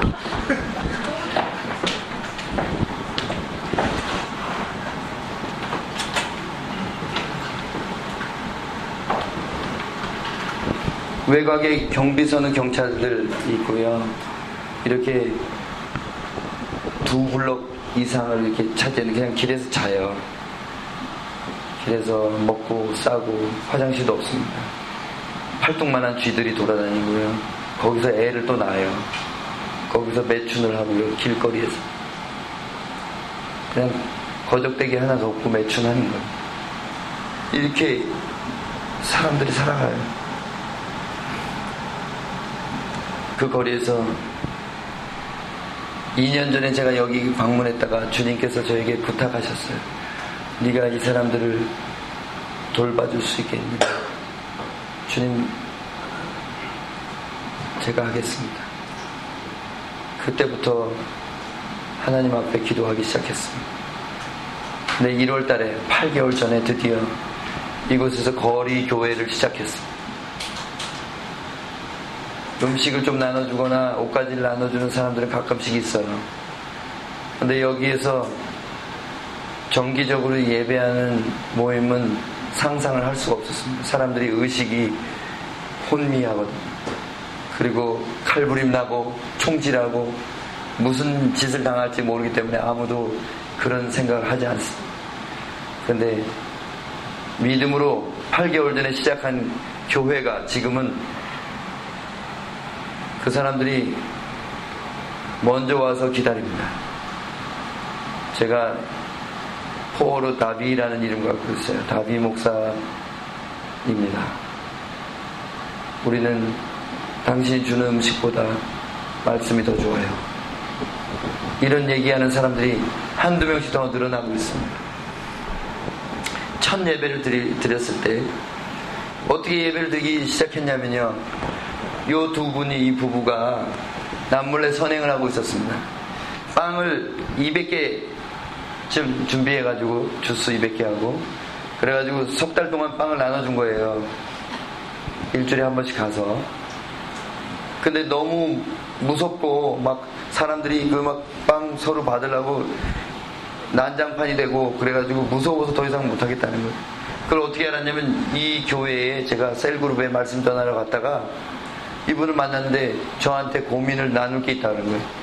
제가 이런 일을 석 달 동안 했는데 그만하고 싶습니다. 그래도 되겠죠? 하나님 뭐라고 안 하시겠죠? 그랬더니 그거 왜 그만둬요? 저한테 주세요. 제가 갈게요. 그래서 시작됐습니다.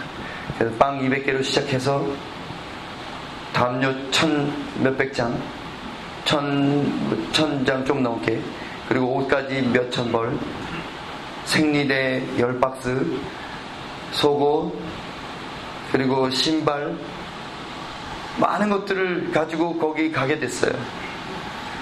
그리고 이번 주에도 갔었습니다. 저는 여기 와 있지만 저희 간사님들이 갔어요. 500명씩을 먹일 수 있게 됐어요. 그리고 재정이 더 넘치고 있습니다. 어떻게 될지 모르겠어요. 뭘 할, 하게 될지 저도 겁나요. 시작을 했는데 점점 점점 일이 점점 커지는 거예요. 한 20명 정도 평균적으로 가서 섬깁니다. 우리 간사님들하고 각 교회에서 오신 분들하고 이 사람들이 이렇게 예, 음식을 받으려고 줄 서 있고요. 기도 받으려는 사람들은 여기 또 줄을 서고요.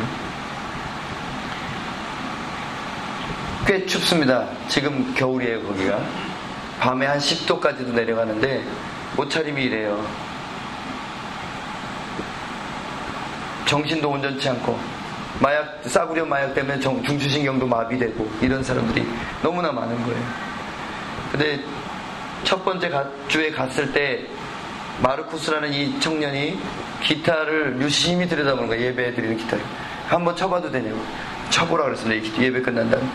노래를 꽤 잘하는 거예요.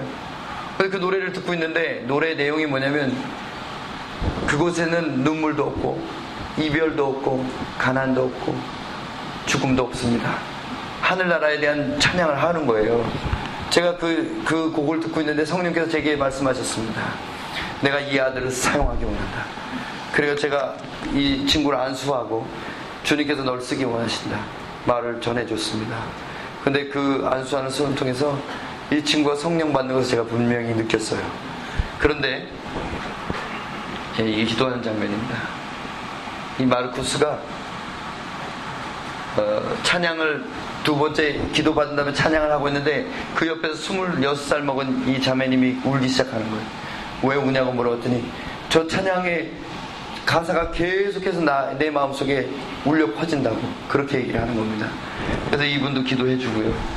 그 다음 주에 제가 기타를 선물했어요. 그 친구의 기타를 딱 풀세트로 케이스까지 딱 넣어가지고 선물했는데 세상에 로또 당첨된 것처럼 기, 기뻐하는 거예요. 벌쩍 뛰면서 고맙다고 끌어안고 목보를 하고 그러는 거예요. 그 다음 2주쯤 지나서 그 친구가 왔는데 고개를 푹 숙이고 있어요. 목사님, 누가 제 기타 훔쳐갔어요. 자고 있는데 빼갔나 봐요. 그래서 너무너무 실망한 모습을 보고 그리고 이렇게 말하는 거예요. 저 그거 팔아서 마약 안 샀어요. 다른 사람들이 다 그렇게 얘기했거든요. 다른 뭐 옆에 있는 분들이 그렇게 얘기해서 그 저거 팔아서 마약 한다고. 근데 저는 그 친구 말을 믿었습니다. 그리고 주님께 제가 물어봤어요. 뭐 기타를 하나 더 사줄까요? 브라질은요, 여기서 악기 사는 거에 곱하기 3 이상이에요. 너무 비싸요. 사줄까요? 여쭤봤더니 기다려라 그러시는 거예요. 기다렸습니다. 또 몇 주가 흘러갔어요. 몇 주가 흘러갔는데 사역을 마치고 밤에 차를 몰고 그 골목을 나오는데 어떤 사람이 차를 가로막는 겁니다.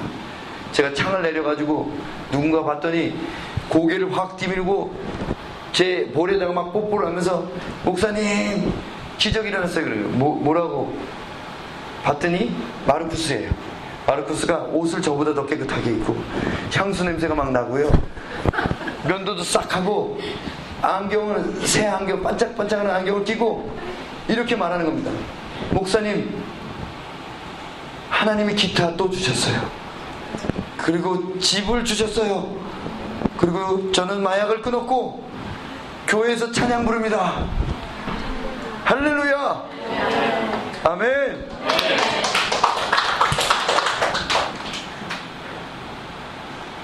여러분, 마약 중독자가 마약 끊는 게 얼마나 어려운지 마약 중독 사역자들은 압니다. 그런데 이때부터 지금까지 32주 동안에 매주 집에 가는 사람들이 나와요. 매주 아픈 곳이 낫는 사람들이 있고 매주 귀신이 나가고 매주 집으로 돌아가는 사람들이 있다는 게 얼마나 놀라운지 모르겠어요. 일자리를 찾는 사람들이 생겼어요. 목사님 취직됐습니다. 용접공이 됐어요. 청소부로 취직했어요. 와서 매주 인사하는 거예요. 말씀 듣고 펑펑 울고 가더니 마약을 끊고 새 사람 찾는 사람. 여기는 막장입니다. 쌍파울의 노숙자들에서도 맨 끝으로 가는 거예요. 더 이상 소망이 없고 죽어가는 사람들. 근데 여기서 새 일이 일어납니다. 이 마르크스가 기타 받은 날이에요. 예배를 방해하는 사람들이 있어요. 약에 취하기도 했지만 귀신이 잔뜩 들어가 있어가지고 예배만 드리면 와서 난동 부리는 사람이 있어요. 예수 이름으로 귀신아 떠나가라. 안수하니까 발라당 자빠져서 귀신이 나가죠. 이 사람은 폐결핵 환자인데 반팔만 입고 비 오는 날 덜덜덜 떨고 있는데 환자 증명서를 보여주는 거예요. 나는 지금 폐결핵을 앓는데 너무너무 추워요. 제가 이때부터 잠바를 벗어주기 시작해가지고 제 옷장에는 잠바가 없습니다. 매주 갈 때마다 마음속에서 뭉클한 게 올라와요. 어떤 사람들 그렇게 하지 말래요. 목사님들 그렇게 그러지 말래요. 걔네들 그거 줘봤자 다 팔아먹고 마약 삽니다. 마약 사도 괜찮으니까 오늘 뜻 따뜻하게 지냈으면 좋겠는 거예요. 그리고 비만 오면 안절부절 못하고 하늘을 보여요. 날씨가 몇 도인지 확인하고. 왜냐면 거기 나시만 입은 임산부가 오늘 밤 감기라도 걸릴까. 다리에 총 맞은 사람 썩어가지고 퉁퉁 부어서 다리를 자를 지경인데 그 사람 괜찮을까? 마음에 그 사람들 얼굴이 이렇게 지나가는 거예요. 저도 성교사 하신 지 21년 됐지만 제가 이렇게까지 제 마음이 된 건 얼마 되지 않았어요. 제가 한국에서 집회를 하고 부흥의 마지막 날 전국에서 모인 분들한테 도전했습니다. 빈면사역 시작하는데 헌금 지금 가져오신 것 있는 것 중에 같이 드립시다. 그런데 800만 원이 나왔어요. 헌금이. 말기 암 환자가 200만 원 헌금하셨어요. 그거 가지고 이제 담요를 샀어요. 담요 500장이 600kg입니다. 무게가. 이걸 가지고 제자훈련학교 두 개가 지금 진행되고 있는데 저하고 간사님 한 분하고 둘이 간 거예요. 둘이 갔는데 그날 비 오는 날이었어요. 빵 다 나눠주고 예배도 다 끝났는데 임산부가 나시만 입었는데 열이 나는 거예요. 배를 그냥 내놓고 있어요, 임산부가. 밑에도 청, 청 미니 스커트를 입었어요. 근데 열이 펄펄 나는데 뭘 해줄 게 없는 거지. 그래서 제가 안 되겠다 싶어서 다시 가서 저걸 짊어지고 우리 간사님들이 다 지금 강사님 강의하고 있는데 뒤에서 다 저걸 끄집어내가지고 저걸 차 여러 대 나눠 싣고 와서 나눠주기 시작했습니다. 저거 나눠주다가 깔려 죽을 뻔했어요. 사람들이 폭동이 일어나가지고 제저 책상 다 부서지고 저, 저는 사람들 밑에 더미에 깔려가지고 숨을 못 쉬겠는 거예요. 주님 내가 여기서 죽습니까? 근데 간신히 기어서 이렇게 나와 빠져나왔어요. 나왔는데 하나님이 이 사람을 보내주셨어요. 그 끄라콜란자의 대통령입니다. 파울로라는 흑인이 딱 떡 벌어진 흑인이 딱 나타났어요. 덩치 큰 몇 사람을 데리고 나오더니 줄 서! 딱 그런 거예요. 사람들이 그 난장판에 든 사람들이 다 줄을 서기 시작합니다. 파울로의 통치권이 아주 미치는 것이. 이거 보세요. 이거 딱 이게 뭐라고 말하냐면 목사님 존중해. 까불지 마. 아, 이렇게. 아, 멋있어요. 술병 하나 딱 들고 와가지고. 파울로 덕분에 제가 그 살았어요, 그날. 그래가지고 이 담요를 막 나눠줍니다. 이분은 우리 그 제자훈련학교 강사로 그 주에 오신 분인데 노숙자같이 생겼죠. 이분의 이분이 뭐냐면 창녀들의 아버지예요. 브라질 벨로 오리존치라는 그 지역의 창녀들이 꼰따쟁이라는 곳의 창녀들 아버지예요. 지우 베드로 베드로 아저씨라는 뜻입니다. 이 베드로 아저씨가 강사로 오셨다가 우리가 이런 거 한다니까 쫓아오셔가지고 옆에서 봉지 뜯고 있어요. 아, 저는 이분 너무 사랑합니다. 교회에서 오는 사람들도 다 우리를 정죄하지만 찌우마는 우리를 정죄하지 않아. 창녀들이 그렇게 얘기해요. 아빠처럼 가서 안겨요. 이분하고 또 파울로하고 신나게 또 담요를 나눠줬습니다.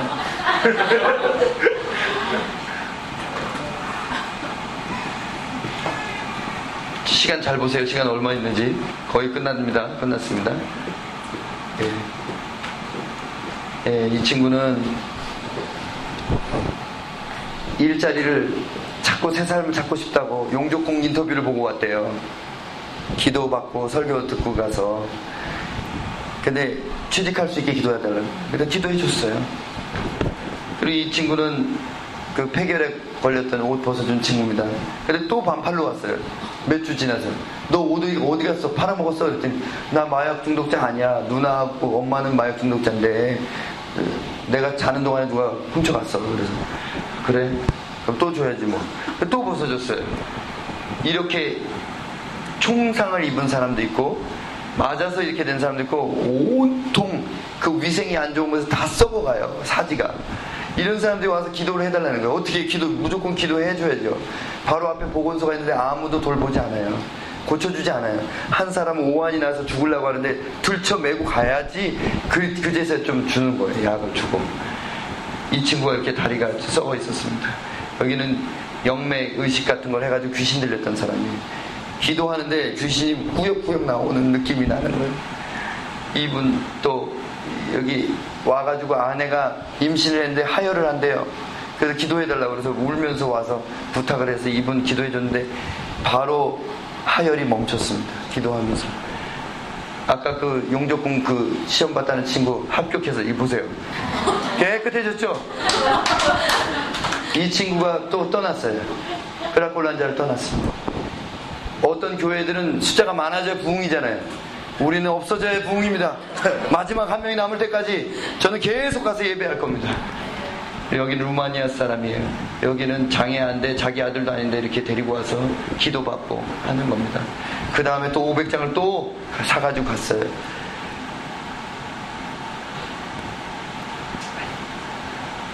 어떤 사람들 기도받다가 성령 받고 쓰러지고 귀신 나가면서 쓰러지고 이분은 목발 짚고 한 달 전에 예배 드리러 와서 기도받고 갔는데 목발이 없어졌어요. 그냥 맨발로 왔어요. 이따만 했는데 요만해졌어요. 아직 덜 났는데 기도해달라는 거예요. 또 이, 이 목발은 버렸지만 이날 또 기도해드렸습니다. 이분은 하반신이 마비된 에, 에이즈 환자입니다. 예배 드리면서 그렇게 은혜 받고 울고 하나님 만납니다. 아까 하혈하던 그 부인이에요.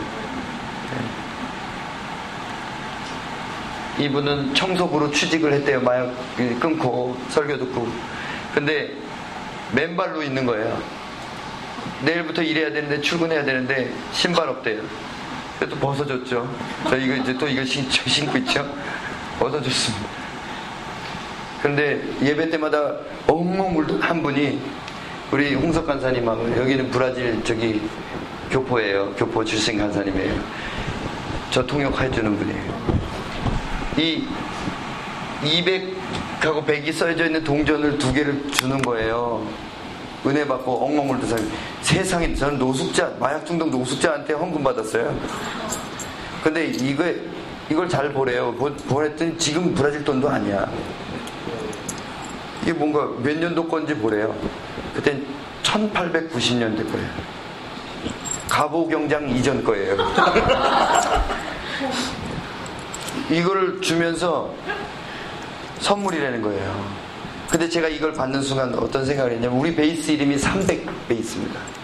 YM 300이에요. 왜 300이냐면 에녹이 300년간 하나님과 동행했습니다.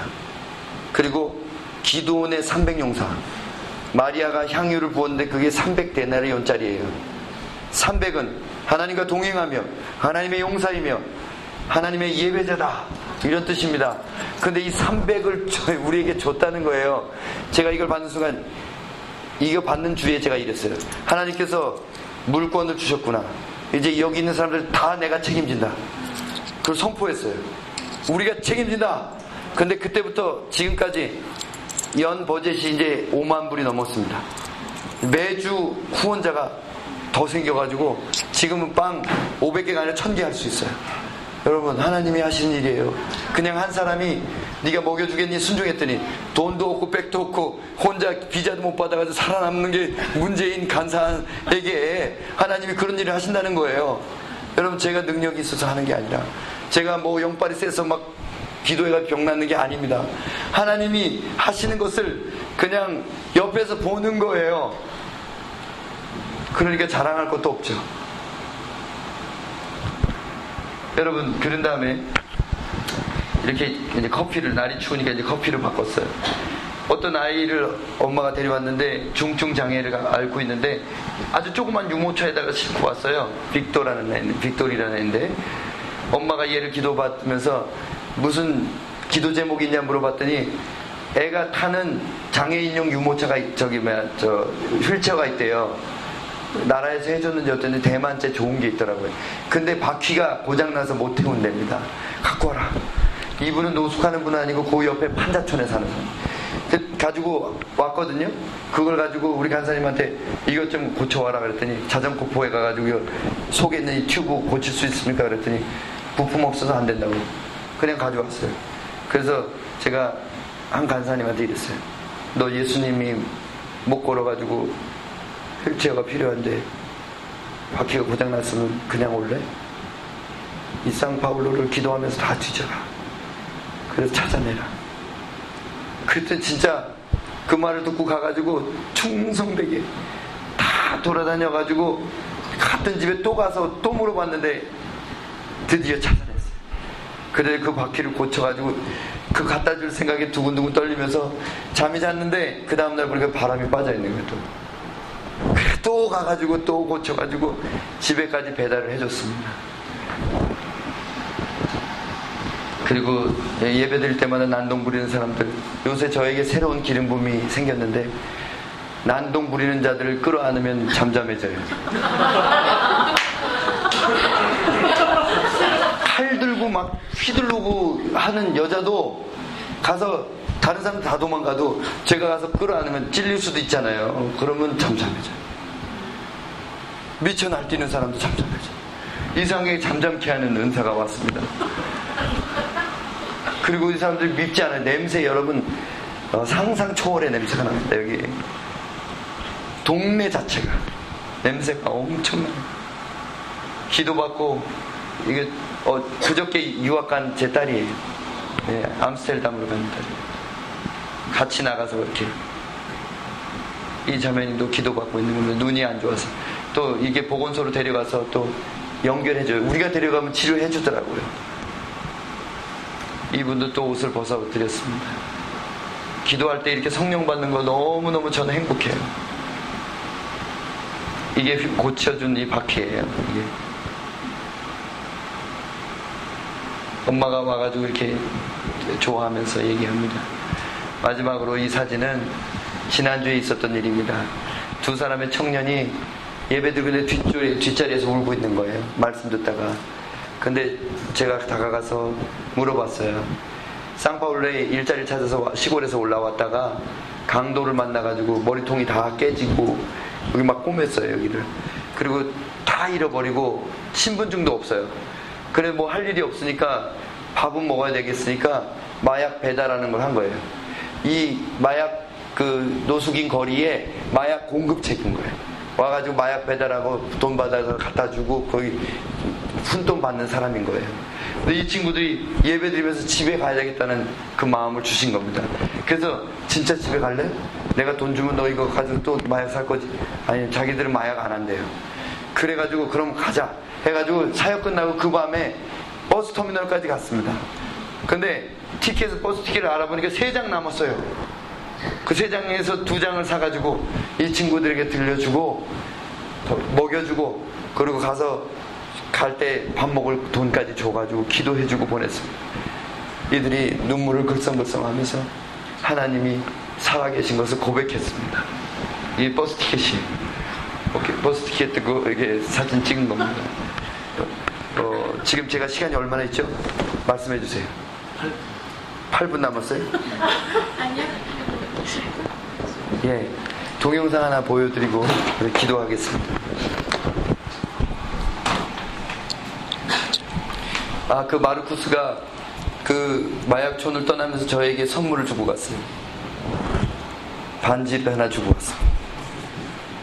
예, 왜 노숙자들이 저한테 선물을 주는지 모르겠어요. 이, 이 반지를 딱 봤는데 뭐라고 써있냐면 화해. 화평, 화해라고 써있어요. 왜 불이 나갔어요? 네, 이거, 아, 그, 이것 때문에 그렇구나. 이 반지가 화해라고 써 있는데 제가 이 반지를 받는 순간 뭘 또 확신하게 되는지 아십니까? 이건 요셉의 인장 반지처럼 그라콜란 자의 영권을 내게 주신 것이다. 그렇게 믿게 됐습니다.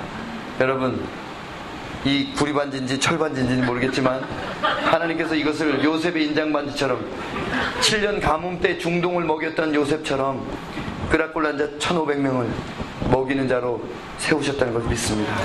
아멘.